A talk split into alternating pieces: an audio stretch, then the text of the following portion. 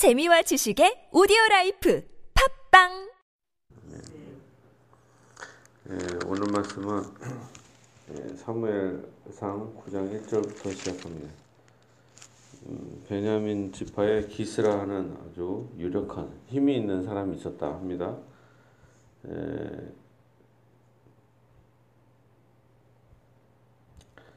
예, 그리고 그 사람에 대해서 족보를 이렇게 쭉 얘기를 하고 있죠. 아, 이런 걸 하나를 봐도 성경 말씀이 아, 역사적 사실이다 이런 걸 알 수 있어요. 다른 어, 책들이나 이런 걸 보면 종교나 이런 것들을 다른 종교 서적이나 에, 종교 경전들을 봐도 이런 식으로 족보도가 이렇게 자세하게 나오지 않아요.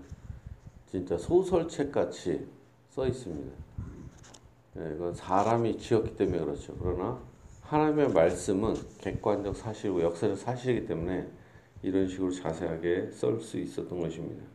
2절입니다. 기스에게 아들이 있으니 그의 이름은 사울이요 준수한 소년이라. 예. 이스라엘 자손 중에 그보다 더 준수한 자가 없고 키는 모든 백성보다 어깨 위만큼 더 컸더라.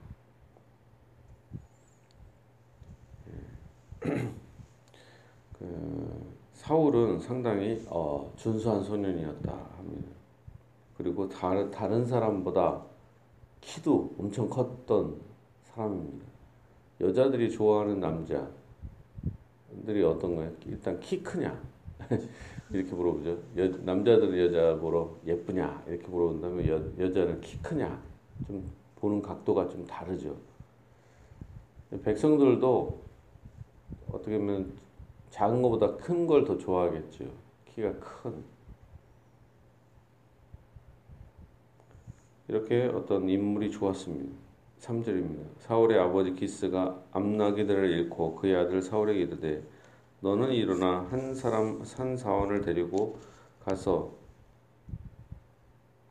암나기들을 찾으라 하며 그가 에브라임 산지와 살리사 땅으로 두루 다녀 보았으나 찾지 못하고 사알림 땅으로 두루 다녀 보았으나 그곳에는 없었고 베냐민 사람의 땅으로 두루 다녀 보았으나 찾지 못하니라. 여기서 사울의 인간성과 어, 인물에 대한 평가가 간단히 나옵니다. 아버지 기스의 암나기들을 잃어버렸어요. 그랬는데 그 아버지의 말씀에 순종해서 암나기를 찾는데 엄청나게 열심히 찾고 다닙니다. 여기 갔다 저기 갔다 하면서 구체적으로 어떤 땅들을 막 돌아다니죠. 한 군데 찾고 없다 이런 게 아니라 찾을 때까지 어떤 뚝심과 인내심과 그래서 순종하는 마음과 또한 이 사람의 성실성이 잘 나타나 있습니다. 그리고 또 하나 우리가 알 수 있는 것은 여기서 성경의 객관적 사실성, 지명까지도 자세히 나오고 있죠. 이렇게. 또한 이제 5절입니다. 그들이 숲 땅에 이른 때 사울이 함께 가던 사원에게 이르되 돌아가자 내 아버지께서 암나기 생각을 고사하고 우리를 위하여 걱정하실까 두려워하노라. 이제 또 아버지의 입장에서 또 생각하는 또 생각이 좀 깊은 소년인 것입니다. 너무 오래 하면 아버지께서 걱정하실까. 아버지의 입장에서 생각하면 좀 생각이 깊은 아이입니다. 소년입니다. 그가 대답하되 보소서 이 성읍에 하나님의 사람이 있는데 존경을 받는 사람이라. 그가 말한 것은 반드시 다 응하나니 그리로 가사이다. 그가 혹 우리가 갈 길을 가르쳐 줄까 하나이다 하는지라. 사울이 그의 사원에게 이르되 우리가 가면 그 사람에게 무엇을 드리겠느냐? 우리 주문이 먹을 것이 다였으니 하나님의 사람에게 드릴 예물이 없도다. 무엇이 있느냐 하니 사원이 사울에게 다시 대답하여 이르되 보소서 내 손에 은 한 세겔의 4분의 1이 있으니 하나님의 사람에게 드려 우리 길을 가르쳐 달라 하겠나이다 하더라 옛 옛적 이스라엘의 사람이 하나님께 가서 물으려 하면 말하기를 선견자에게로 가자 했으니 지금 선지자를 하는 자를 옛적에는 선견자라 일컬었더라. 사울이 그의 사울에게 이르되 네 말이 옳다 가자 하고 그들이 하나님의 사람이 있는 성읍으로 가니라. 여기서 사울이 또한 선지자를 대하는 방식도 나옵니다. 오늘로 하면 주의 종이죠. 주의 종을 섬기는 법도 배우는 거예요. 그러니까 이 사람은 진짜 대단한 사람이죠. 보통 어떤 이런 식의 어떤 가정교육이 상당히 잘 됐다고 봐야죠. 키, 크, 키 크고 인물이 준수하면서 또한 부모에게 효도하면서 순종하면서 성실하면서 또한 주의 종을 잘 대하는 종교적으로도 어, 거의 맨 처음에 시작이 임, 참 어떻게 인, 인격이 됐잖아요. 나이가 어린데 어차피 떡잎부터 알아본다고 좀 어, 대단하잖아요. 이런 아이가 존재할까? 결국에는 이제 갑니다. 가서 사우, 사무엘을 만나고 다 그러죠. 그래 이제 넘어가겠습니다. 11절부터 11절부터 24절에 보면 결국에는 사무엘이 사울을 만나서 같이 식사를 하는 내용이 있습니다. 그리고 벌써 사무엘이 사울이 하나님께서 택한 자다 왕으로 임명할 것을 벌써 알고 그런 식으로 얘기를 합니다. 그리고 25절입니다. 그들이 산, 산당에서 내려 성읍에 들어가서는 사무엘이 사울과 함께 지붕에서 담화하고 그들이 일찍이 일어날 새 동틀 때쯤이라 사무엘이 지붕에서 사울을 불러 이르되 일어나라 내가 너를 보내리라 하매 사울이 일어나고 그 두 사람 사울과 사무엘이 함께 밖으로 나가서 성읍 끝에 이름에 사무엘이 사울에게 이르되 사원에게 우리를 앞서가라 하라 하니 하니라. 사원이 앞서감으로 또 이르되 너는 이제 잠깐 서 있으라. 내가 하나님의 말씀을 네게 들려주리라 하더라. 이 10장입니다. 이에 사무엘이 기름병을 가져다가 사울의 머리에 붓고 입맞춤에 이르되 여호와께서 내게 그 기름을 부으사 그의 기업의 지도자로 삼지 아니하셨느냐? 네가 오늘 나를 떠나가다가 베냐민 경계 셀사에 있는 라헬 묘실 곁에서 두 사람을 만나리니 그들이 내게 이르기를 네가 찾으러 갔던 암나기들을 찾은지라. 네 아버지가 암나기들의 염려는 놓았으나 너희로 말미암아 걱정하여 이르되 내 아들을 위하여 어찌하려 하더라 할 것이요. 어, 이제 사무엘이 결국에는 사울에게 기름을 부어서 벌써 어, 왕으로 택함 받은 것을 벌써 인정을 하고 있습니다. 근데 여기서 약간 좀 다른 게 있습니다. 아직 왕으로 미리 기름을 부었지만 아직 왕은 아니죠. 어떤 예비적인 기름이라고도 할 수 있는 거죠, 일단. 그리고 어, 실제로 사울의 말대로 아버지가 염려를 하고 있습니다. 그러니까 이 아버지의 마음도 실제로 사울이 잘 이해하는 그런 효성스러운 아들이었다라는 것입니다. 여기까지는 사람이 상당히 순조로워요. 잘 뽑은 것 같습니다. 근데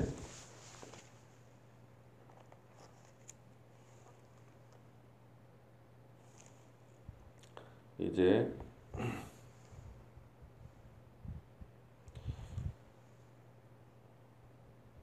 계속 보겠습니다.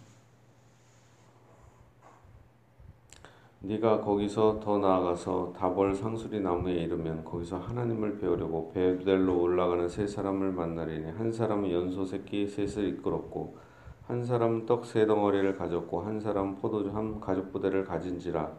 그들이 네게 무난하고 떡 두 덩어리를 주겠고 너는 그의 손에서 받으리라. 그 후에 네가 하나님의 산에 이르리니 그곳에는 블레 사람들이 영문이 있는지라. 네가 그리로 가서 그 성읍으로 들어갈 때 선지자의 무리가 산당에서부터 비파와 소고와 저와 수금을 앞세우고 예언하며 내려오는 것을 만날 것이요. 네게는 여호와 영이 크게 임하리니 너도 그들과 함께 예언을 하고 변하여 새 사람이 되리라. 이 징조가 이게 임하거든 너는 기회를 따라 행하라. 하나님이 너와 함께 하시느니라. 여기까지 이렇게 보면 이제 사, 사울은 여호와의 영까지도 크게 봤습니다. 인간성 외적인 인물 좋죠. 인격이 되었죠. 이제 성령까지 받습니다. 그것도 크게 받아요. 그리고 예언도 하고 새 사람이 됩니다. 이거 뭐, 뭐 부족함이 없잖아요, 진짜. 아버지 집안도 괜찮고.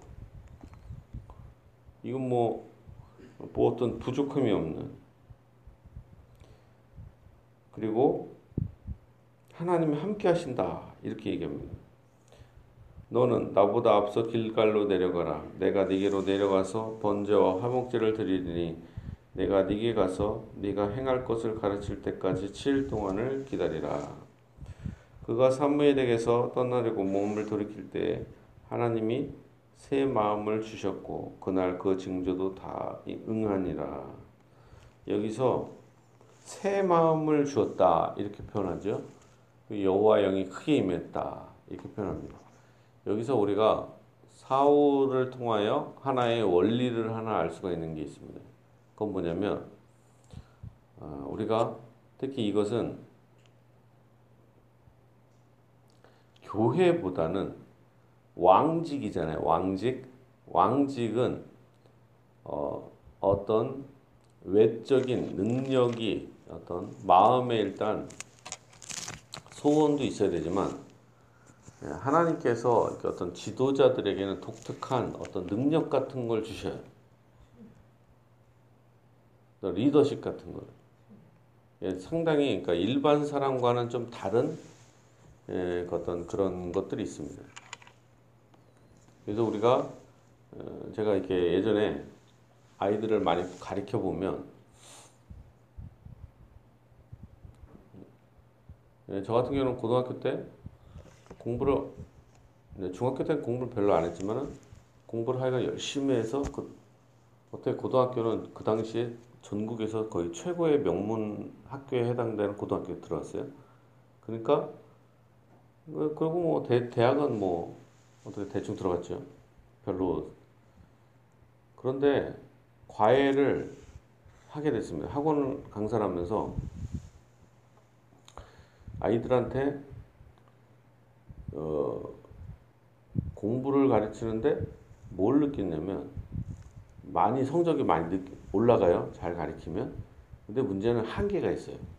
아이들마다 아이들마다 각자 소원하는 게 다릅니다. 머리의 문제가 아니라 마음 자세가 다른 거예요. 나는 1등 하겠다. 뭐 이런 게 아니고 난 어, 자기가 마음속에 어떤 마음 자기도 모르게 어떤 나는 3등, 나는 10등, 나는 70점. 자기도 모르게 어떤 그 위, 그거를 딱 지키려고 하는 그런 게 있어요. 그러니까 열 공부도 열정이 필요하거든요.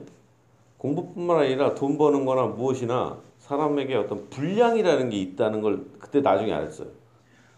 아무리 강조해도 사람은 딱 그 정도까지만 하고 안 하려고 하는 이상한 게 있어요. 애들도 그렇고.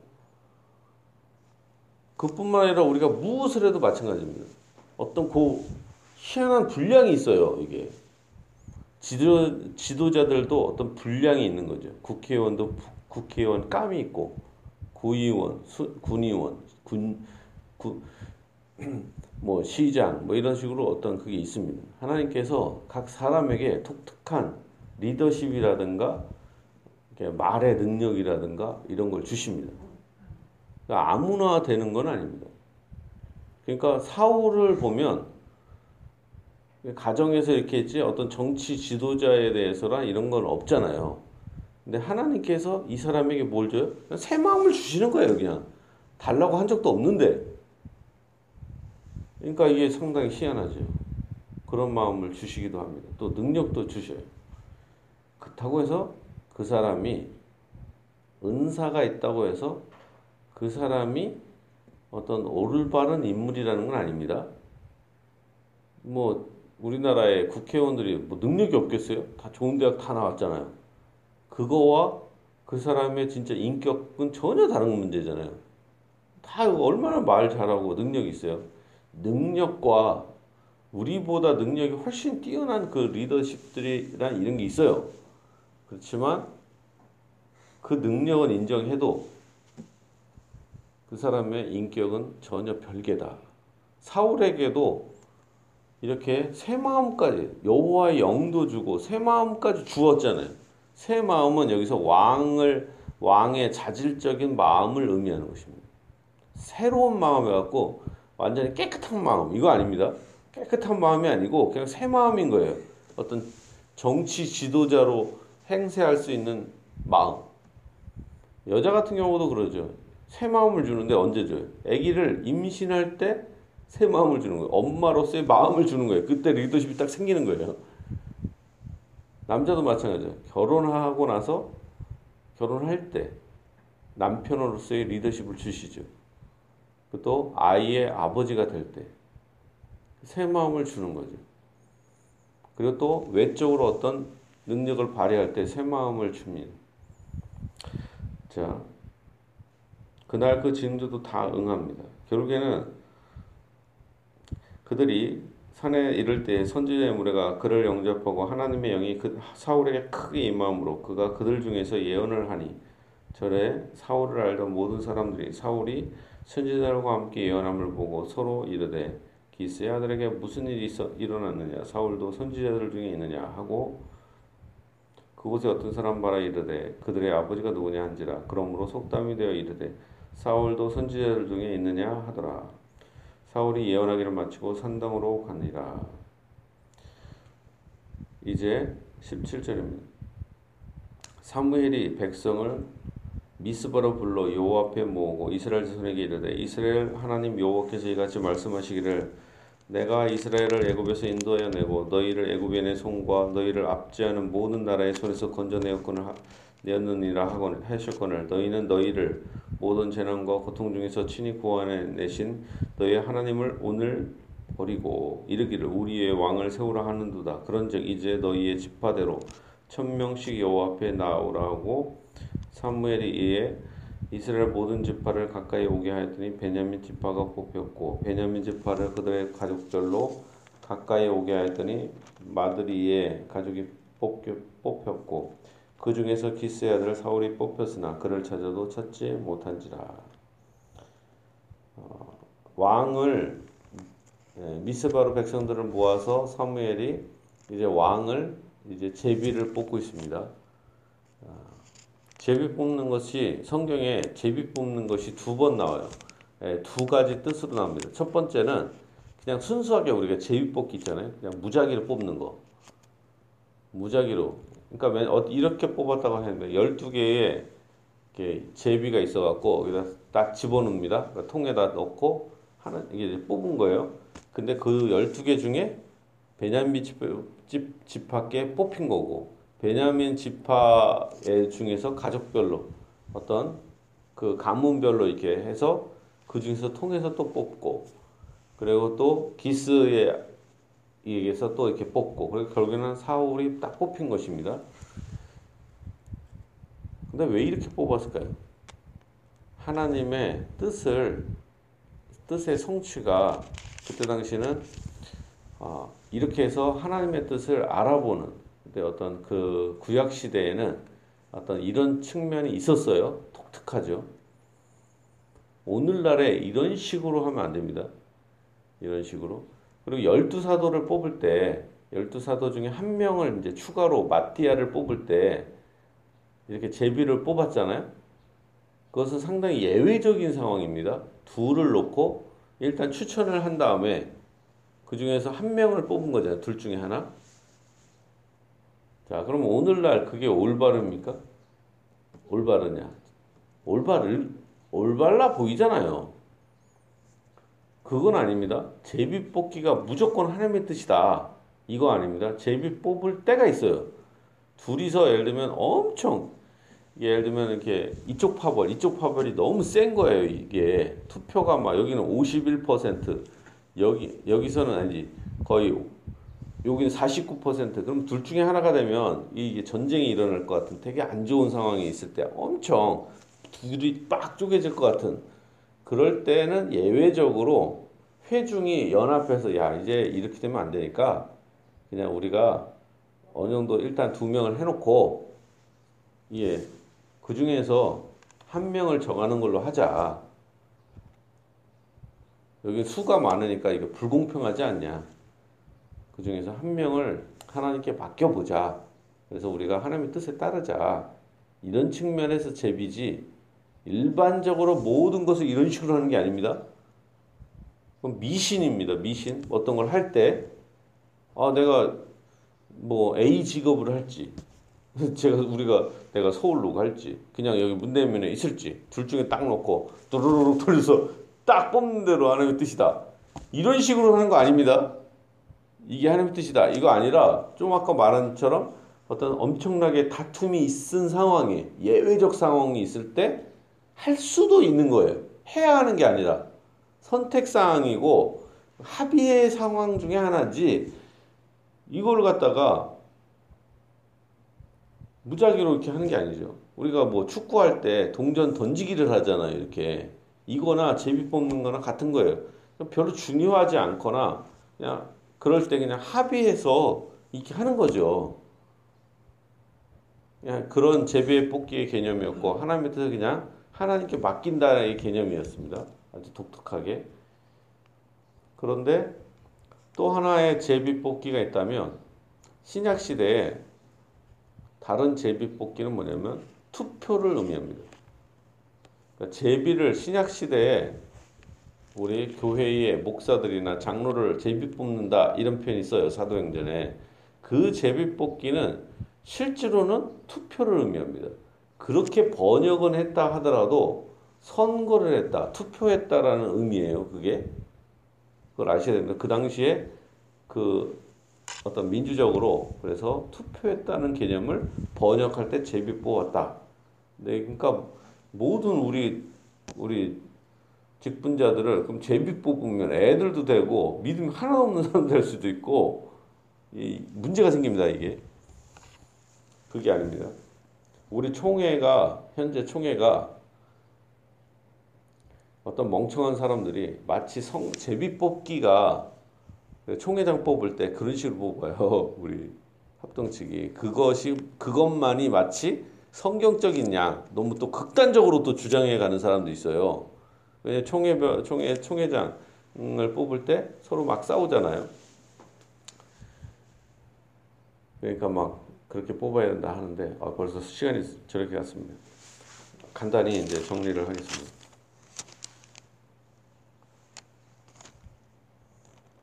결국에는 사울이 뽑혔습니다.